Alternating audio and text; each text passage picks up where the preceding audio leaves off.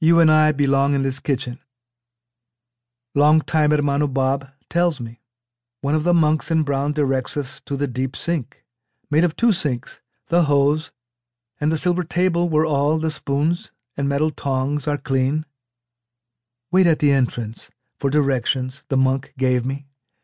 But he is in there and points me to another sink, made of two sinks, and a silver table where all the spoons and metal tongs are clean.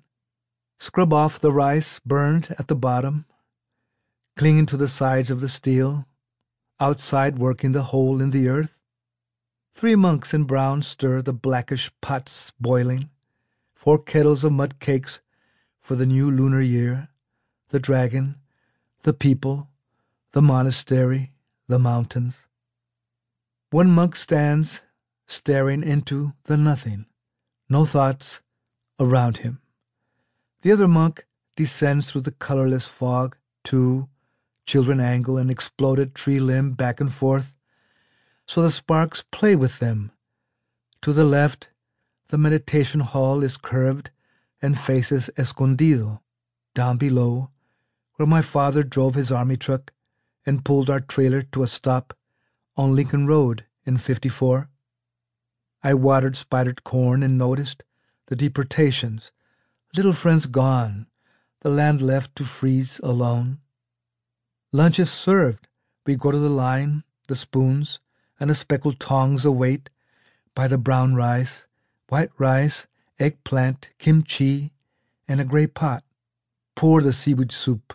We go with our tray and sit. The mud cakes are ribboned in red and gold and green. There is a way to do this. It requires listening and seeing and silence. Silence, the bell rings. Long time Hermano Bob and I at the parking lot. We leave brown cloth, brown cloth, naked spoons, naked pots, steam rises from the sink, and the view, the view with no one. Here and there.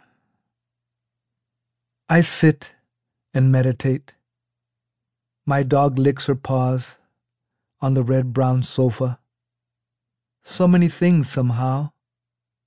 It all is reduced to numbers, letters, figures, without faces or names, only jagged lines, across the miles, half shadows, going into shadow, shadow, then destruction, the infinite light here and there, cannot be overcome.